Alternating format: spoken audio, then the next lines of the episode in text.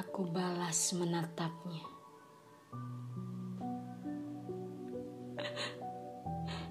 Duhai ayah, ujarku terisak. Alangkah berat penderitaan ayah. Tetapi lelaki mulia seumpama rembulan itu tersenyum menatapku sebagaimana selalu beliau lakukan, menenangkanku sebagaimana tahun-tahun penuh kehilangan. Tetapi semenjak ini, putri kecilku, jawabnya, ayahmu tidak akan menderita lagi. Aku menahan getir yang bergemuruh, sebentuk firasat salam perpisahan. Betapa aroma kematian itu kini tercium jelas di puncak hidungku, dan aku serasa ingin memberontak. Bukankah engkau Rasul Allah? Bukankah engkau Nabi yang paling dicintainya? Bukankah engkau kekasihnya? Mengapa tidak? Engkau menerima saran Abu Muwahibah, mantan budakmu itu. Ketika engkau bersamanya di Baki, perihal mengambil kunci perbendaraan dunia baru. Sesudah itu pertemuan dengannya dan surga. Tapi ayah membangunkan lamunanku. Panggilkan Hasan dan Hussein. Aku memanggil kedua putraku itu menghadapkannya kepada beliau. Dan sang kakek menciumi kedua cucunya. Memandangku kemudian, seolah aku masih butuh suatu penegasan. Berkata, Berbuat baiklah engkau, hai Fatimah, kepada mereka. Aku pamit mundur, mengiringi kedua anak lelakiku keluar dari rumah Aisyah, membiarkan para istri ayah mengelilingi beliau. Kini, segalanya terbentang jelas, kendati aku masih susah untuk menerima, untuk memaklumi, dan jika saja kami, keluarga Nabi, diberi keleluasaan untuk meminta, untuk memohon sesuatu perihal mukjizat, kami tidak akan meminta apa pun kecuali lebih banyak tenggat waktu, ya, lebih banyak kesempatan. Tetapi, bukankah ayah sendiri yang telah memutuskan? Putriku, ujar ayah kira-kira enam bulan yang lalu di bulan Ramadan. Maukah engkau aku ceritai sesuatu yang setidaknya untuk sekarang jangan dulu engkau ceritakan? Ceritakanlah wahai ayah.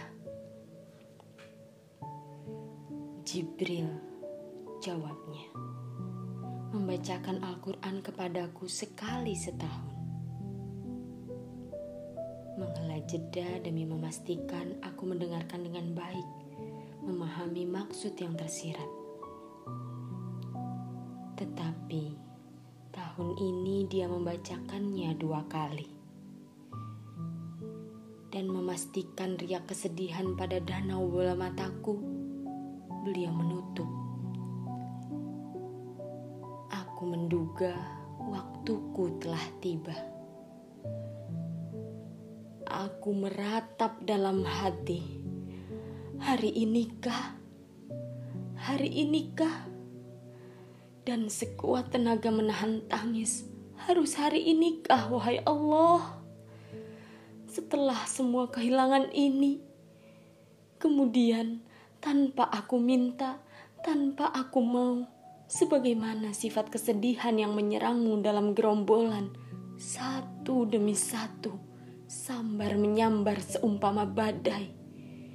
Ingatan-ingatan itu menyiksaku tanpa ampun.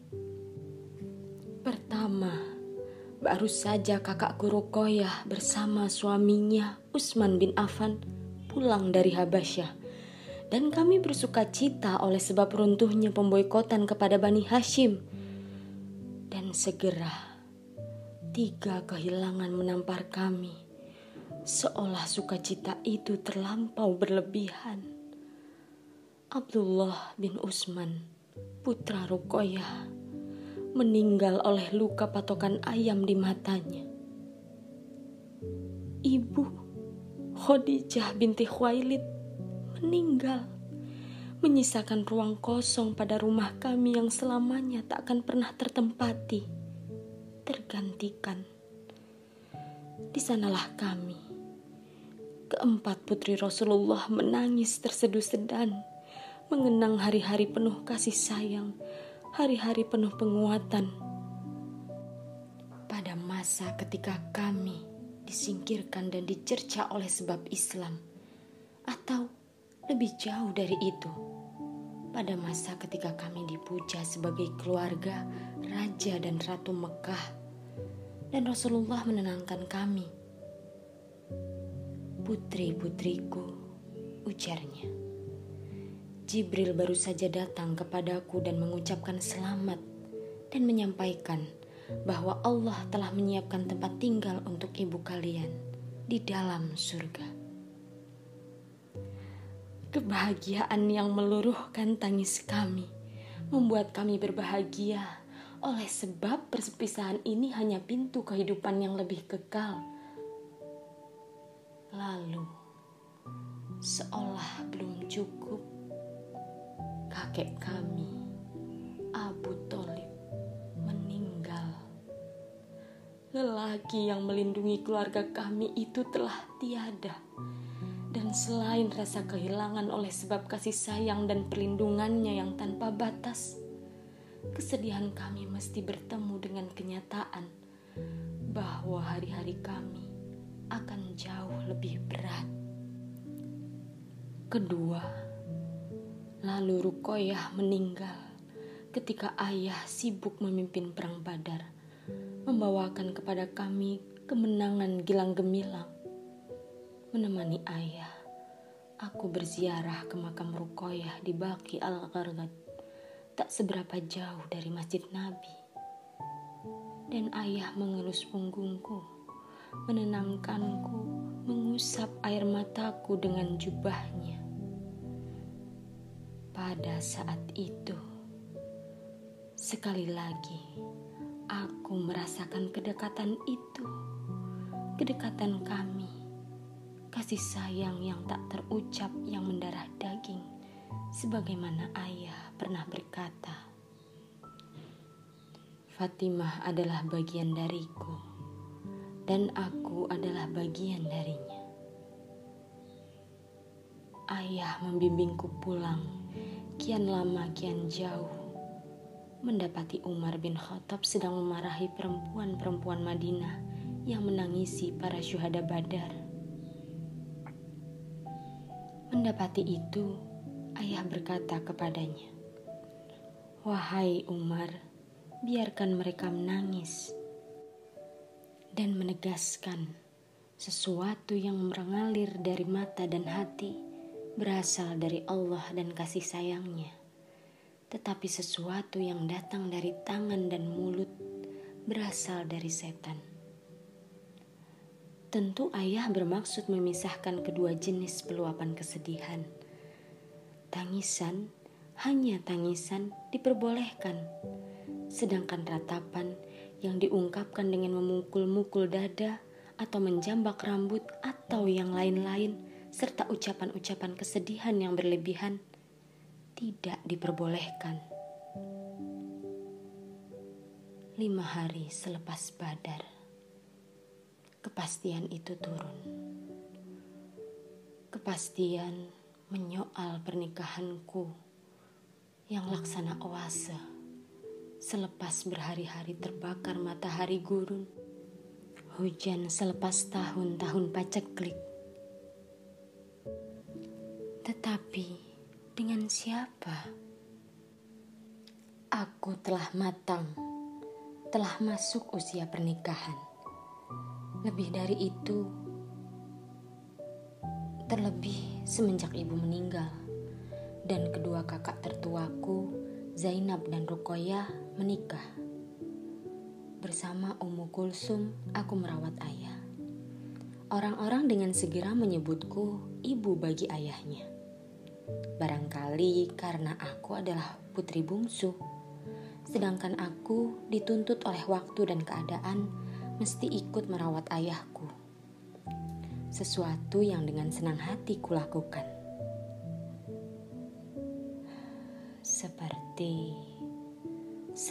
Perang Uhud, ketika ayah pulang dalam luka yang amat parah. Dua gigi tanggal, luka berdarah pada kening bibir, dan lubang-lubang sebesar cincin menganga di pipi atas. Abu Ubaidillah, menurut yang kudengar, telah mengeluarkan satu demi satu pecahan logam pada bekas lubang itu dengan giginya. Lalu Malik dari Khazraj menyedot darah yang keluar dari lubang itu dan menelannya. Serta luka pada tangan ketika ayah menangkis suatu serangan. Abu Bakar dan Umar bin Khattab sebetulnya telah melamarku. Berharap mengukuhkan persahabatan mereka dengan ayah dalam jalin kelin dan kekeluargaan.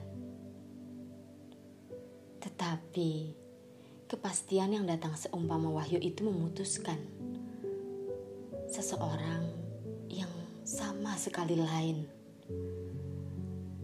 seseorang yang dekat denganku sejak kecil, kawan dan sahabat, lelaki jujur dan cerdas. Ali bin Abi Thalib.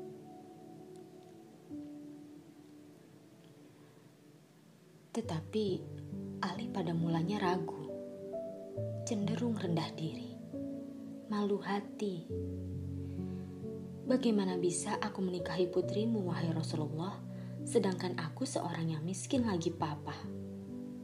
Ayahku, Abu Talib, sebagaimana engkau tahu, adalah seorang yang miskin, dan aku tidak menerima warisan apa pun darinya.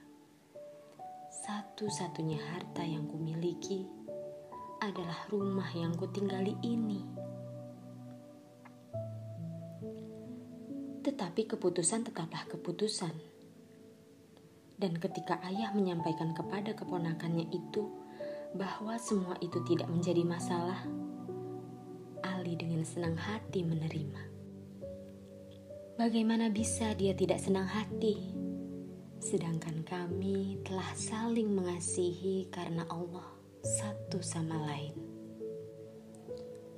Resepsi diadakan selepas akad nikah baju besi menjadi mahar, seekor biri-biri disembelih, orang-orang Ansor menyumbangkan gandum, kurma dan buah ara disajikan.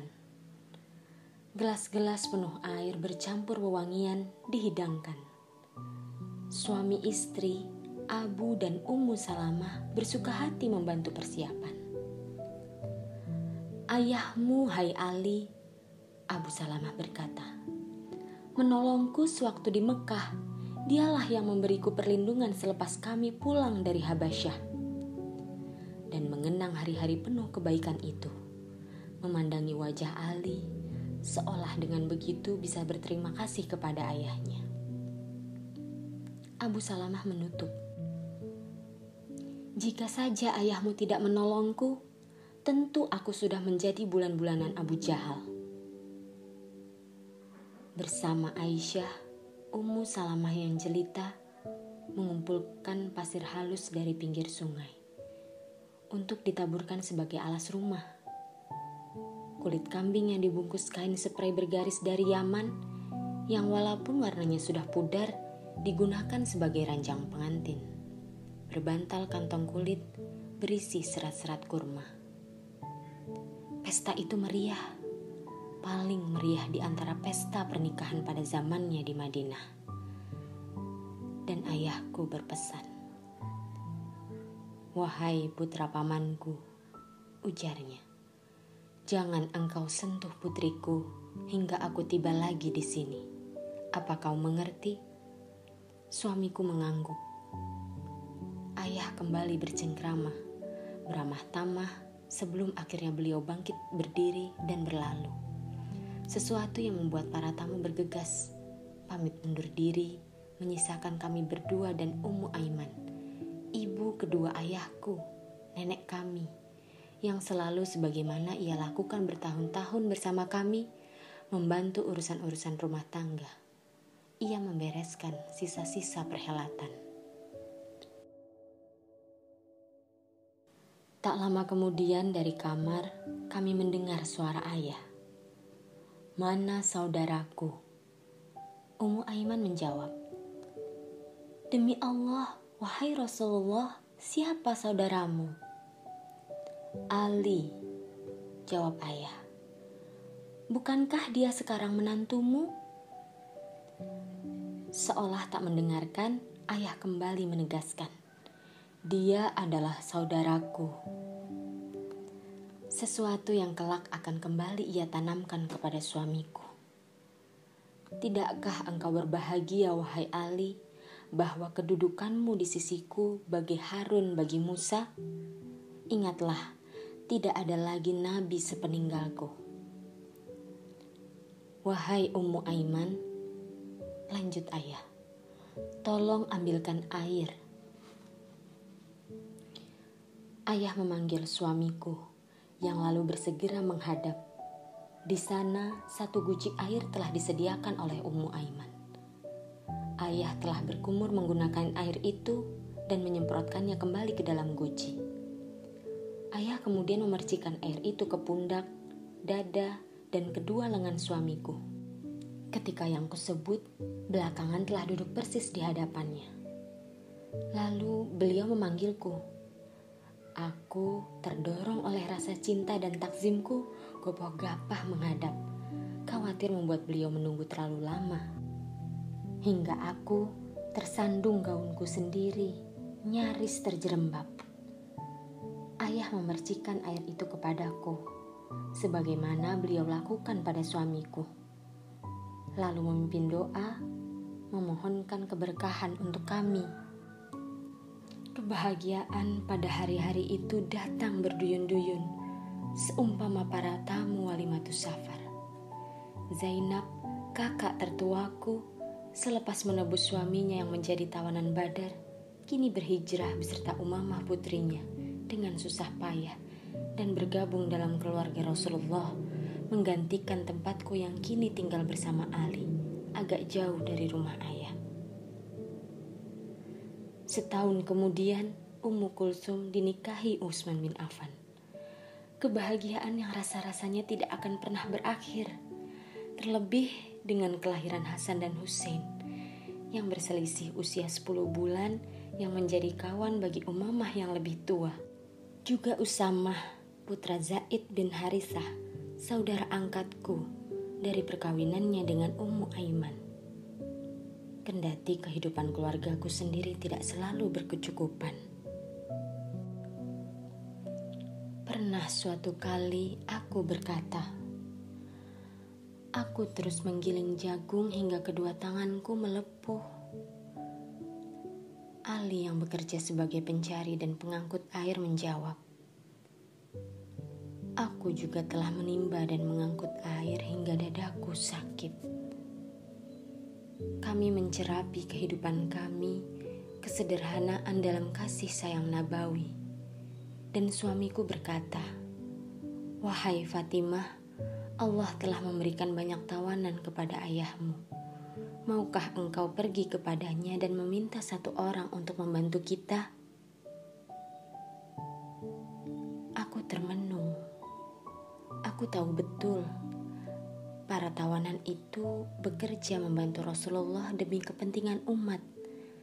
Sebagaimana dulu aku saksikan ketika aku bersama-sama dengan yang lain, Ummu Aiman, Ummu Kulsum, Anas bin Ummu Sulaim, Abu Rafi, mantan budak Abbas bin Abdul Muttalib, serta Khula, menyiapkan makanan bagi para ahlus sufah.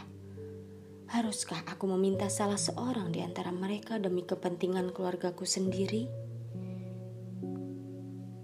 Tapi aku menemukan diriku pada akhirnya berjalan ke arah rumah ayah. Beliau menyambutku dalam sambutan yang membuatku malu hati. Wahai putri kecilku, ujarnya. Apa yang mendorongmu datang ke sini? Aku menemukan diriku menciut.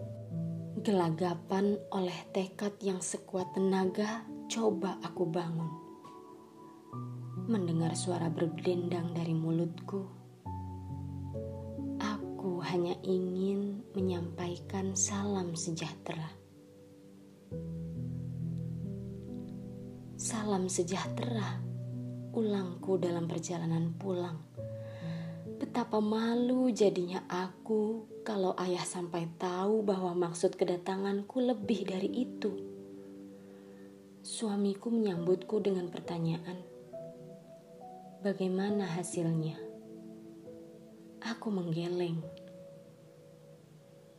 Kami melihat ulang kehidupan kami, rasa malu hati kami, dan menimbang-nimbang, berdiskusi satu sama lain Akhirnya, selepas pergulatan batin amat panjang dan melelahkan, kami memberanikan diri kembali menghadap Rasulullah bersama-sama, mengajukan keperluan kami, menjelaskan kondisi kehidupan kami. Tetapi ayah menjawab, "Aku tidak akan memberikan apa pun kepada kalian." Dan membiarkan ahli sufah itu kelaparan. Jawaban itu terduga, tetapi kami pulang dengan agak kecewa. Kami menghibur satu sama lain, menenangkan diri dengan janji kehidupan akhirat, cahaya dan kasih sayang nabawi, anugerah-anugerah yang tak terbeli, dan ketika kami beranjak tidur, berbahan di pembaringan, ayah datang berkunjung mengucap salam. Masuklah wahai Rasulullah, ujar kami selepas menjawab salam, bersegera beranjak duduk. Tetapi ayah yang kadung melihat kami di pembaringan berkata, Tetaplah di tempat kalian. Dan beliau duduk di samping kami berkata, Maukah kalian ku beritahu sesuatu yang lebih baik daripada yang kalian minta? Kami mengangguk. Jibril, jawab ayah, memberitahuku agar kalian mengucapkan Allahu Akbar sepuluh kali, Alhamdulillah sepuluh kali, dan Subhanallah sepuluh kali setiap selesai sholat. Hela sejenak, ketika menjelang tidur, ucapkanlah kalimat itu masing-masing 33 kali. Beberapa bulan kemudian, Harisah dari suku Hajras menemui ayah. Wahai Rasulullah, ujarnya, aku mendengar engkau ingin agar Fatimah berada di dekatmu. Menghela jeda. Karena itu, ambillah rumahku ini yang lebih dekat denganmu untuk ditinggali oleh keluarga putrimu itu Bukan main gembiranya kami. Betapa luar biasa karunia Allah. Kami bersegera pindah dan dengan demikian kami bisa lebih dekat dengan ayah. Kebahagiaan yang menjadi berlipat ketika lima bulan selepas perang Khandak, Abu Al-As masuk Islam dan berhijrah ke Madinah, melengkapi kebahagiaan kakak tertua kami, Zainab, menyempurnakan kebahagiaan rumah tangga ayah. Ketiga, tetapi sekira tiga tahun kemudian, beberapa lama selepas umrah kodo, Zainab meninggal. Sekali lagi menampar kebahagiaan persatuan dan semakin dekatnya kemenangan Islam. Akil saudara Ali dan Ja'far tergugah hatinya dan masuk Islam. Pun Khalid bin Walid yang ibunya telah lama menjadi muslim, sedang bibinya Maimunah baru-baru ini dinikahi oleh Rasulullah dan Amr bin As. Ayah menemani Zainab pada saat-saat terakhir, menenangkan menantu serta cucu kecilnya. Kepada Ummu Aiman, Saudah, dan Ummu Salamah, beliau meminta agar disiapkan prosesi pemakaman. Setelah dimandikan, ayah melepas jubahnya dan menyuruh mereka untuk menutupkannya ke jenazah Zainab sebelum dikafani. Kemudian, kami menyolatinya dan berdoa di samping makamnya. Kemudian, Ummu Kulsum meninggal ketika suaminya, sebagaimana kaum Muslim yang lain, terlibat dalam perang Tabuk. Ayah menenangkan Usman, menjanjikan kepadanya jika dan hanya jika beliau masih memiliki putri, beliau pasti menikahkan mereka kepada saudagar itu. Pada saat itu, aku telah memiliki tiga orang putra, Hasan, Hussein, dan Zainab. Kini aku mengandung anak keempat, dan kelak setelah lahir, aku memberinya nama sebagaimana bibinya itu, Ummu Kulsum. Apa ayah akan sembuh? Aku menangis mendapati hatiku menjawab tidak sedang aku ingin mengatakan yang sepenuhnya berlainan. Aku ingin bilang kepada semua putra-putriku bahwa kakek mereka akan tetap sehat, tetap awet muda dan penuh kasih. Bahkan ketika mereka telah dewasa, telah matang, telah menjadi para pejuang Islam. Tetapi kenyataan tidak akan demikian. Kakek akan meninggal hari ini, dan kehidupan akan menjadi tidak tertebak. Wahyu akan terputus, dan fitnah akan merajalela. Anakku, anakku, berkuat hatilah kalian, bertegarlah kalian Beritahukan kepada orang-orang miskin bahwa kebaikan telah meninggalkan mereka bersama Nabi yang telah pergi dari mereka pada waktu sahur. Siapakah yang mempunyai pelanaku, untaku, dan rezeki keluargaku jika mereka tidak mendapatkan hujan? Ketika kabar itu akhirnya datang juga mendekap sisa kenangan dan kata-kata penenang itu seumpama pemabuk. Di sanalah ayah beberapa jam yang lalu berbisik kepadaku. Putri kecilku, aku akan meninggal hari ini. Aku menangis sejadi-jadinya hingga dadaku terasa sesak dan mataku terasa perih. Lalu ayah membisikiku dengan tenang, seolah kabar akan kematian tak lain adalah kabar perihal kemenangan di Hudaibiyah. Duhai Fatima, dengarlah, engkau adalah orang pertama di antara keluargaku yang akan segera menyusulku.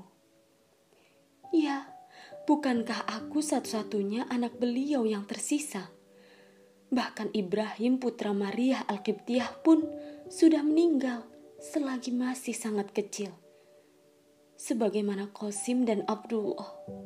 Demi Allah. Dan engkau, anakku, adalah wanita terbaik di antara penduduk surga selain Maryam putri Imran. Demi mendengar itu, Aku tersenyum, menyeka air mataku. Kabar gembira apa lagi yang bisa kutunggu? Yang bisa melebur kedukaanku oleh sebab akulah yang ditinggalkan. Akulah yang harus menyaksikan semua kepergian mereka satu demi satu. Wahai ayah, ujarku selepas kabar kematian itu datang. Doamu telah dikabulkan. Kesenyapan memeluk hatiku, dingin, seumpama salju, sejuk, seumpama angin pagi. Wahai ayah, surga Firdauslah tempat kepulangan. Menahan getir melanjutkan. Wahai ayah, kepada Jibril, kepergianmu kami sampaikan.